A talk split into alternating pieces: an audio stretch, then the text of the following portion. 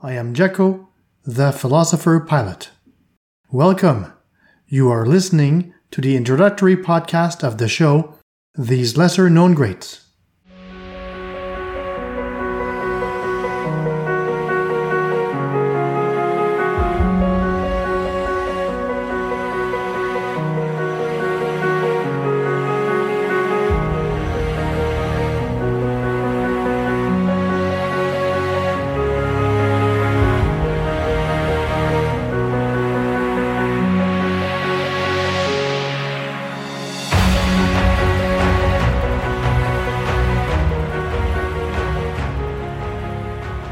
Throughout history, man has pondered about existential questions, and that is still the case today, maybe more so than ever.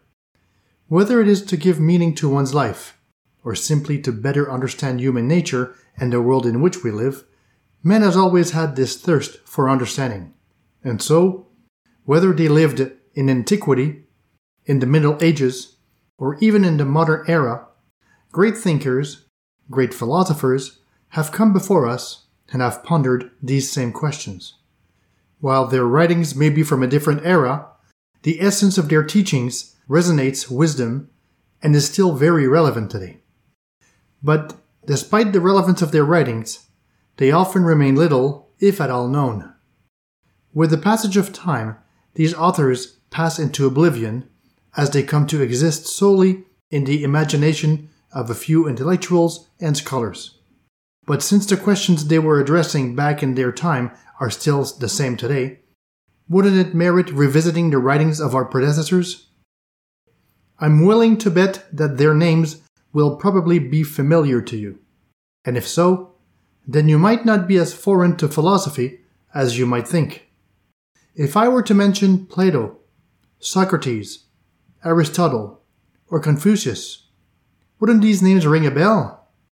In many cases, even if you are unfamiliar with their works, their names have nonetheless managed to make their way into the minds of a large section of the population. And even if you know very little about their writing, perhaps you're familiar with some of their quotes, which have found a place in the popular discourse. Think of the quote from Socrates, who is considered to be the father of Western philosophy The unexamined life is not worth living or that of Plato, Socrates' most important disciple. Love is blind. Or that of Aristotle, who was himself a disciple of Plato. The ignorant asserts, the learned doubts, and the wise reflects. And finally, that of Confucius, probably one of the most famous Eastern sages there ever was, which goes as follows Choose a job you love, and you will never have to work a day in your life. Closer to our time, while their names may not be familiar to you, I am almost certain that their quotes will be. I think, Therefore I Am, by Rene Descartes, or that of Blaise Pascal, The heart has its reasons, which reason knows nothing of. So this goes to show how much the thoughts of a single individual even though they can't change the world on their own, can influence, or at least resonate, with a large number of individuals through the ages. Our own era also counts a fair number of philosophers. I am thinking, among others, of Luc Ferry, Michel Onfray, or André Comte-Sponville, three French philosophers, or for instance, Jean Proulx, Normand Baillargeon, and Charles Taylor three Quebecer philosophers.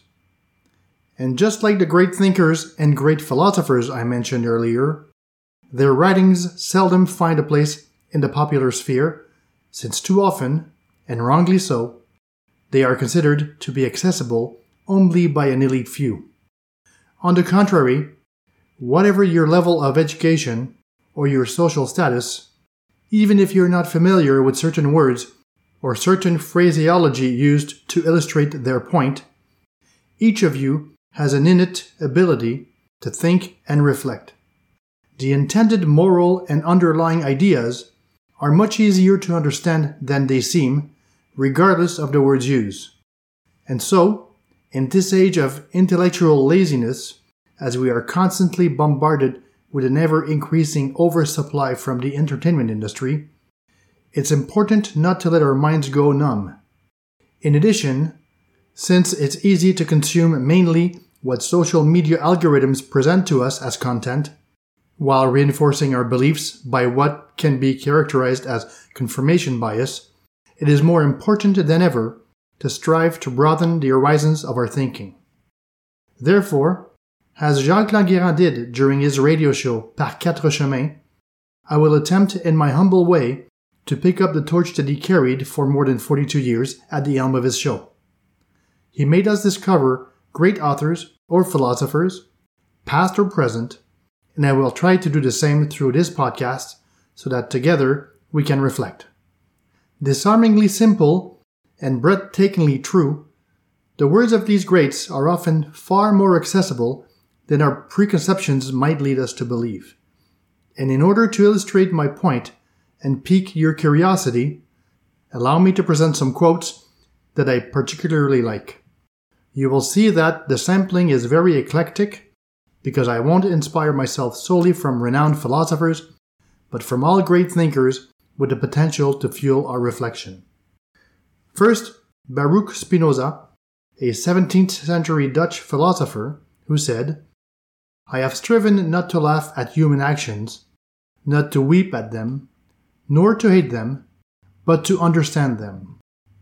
Then, quoting Krishnamurti, a great Indian thinker, the ignorant man is not the unlearned, but he who does not know himself. And the learned man is stupid when he relies on books, on knowledge, and on authority to give him understanding. And Wayne Dyer, author and motivational, philosophical, and spiritual speaker, who loved to say, When you change the way you look at things, the things you look at change. As for Boris Cyrulnik, neuropsychiatrist and author, he said, Resilience is the art of navigating through torrents. Followed by Frédéric Lenoir, writer and sociologist, with his thought, Wisdom makes it possible to better resist the vagaries of life. It helps us to fully savor the happy moments and never to despair in the painful moments. And Henry David Thoreau, an American philosopher naturalist, and poet who stated If one advances confidently in the direction of his dreams and endeavors to live the life which he has imagined, he will meet with a success unexpected in common hours. Finally, Antoine de Saint Exupéry with this sentence It is only with the heart that one can see rightly. What is essential is invisible to the eye. I leave you with this thought of my own, which I consider appropriate in the context, and which goes as follows The mere fact of initiating a process of reflection can be beneficial, because what matters is not necessarily to find answers to our questions, but at the very least to ask them. I invite you to come discover all these greats with me. In closing, I'd like to mention that for those who are interested, this podcast is also produced in French. To access it, simply go to the website lepilotephilosophe.com. Otherwise, I invite you to visit the Philosopher Pilot site at thephilosopherpilot.com and discover the three distinct podcast shows as well as the blog section there. You may also want to subscribe to my newsletter to be informed about new podcasts or publications. Finally, if you like my writing and my podcasts, let those around you know by sharing them. It would be greatly appreciated. Till next time for another Philosopher Pilot podcast.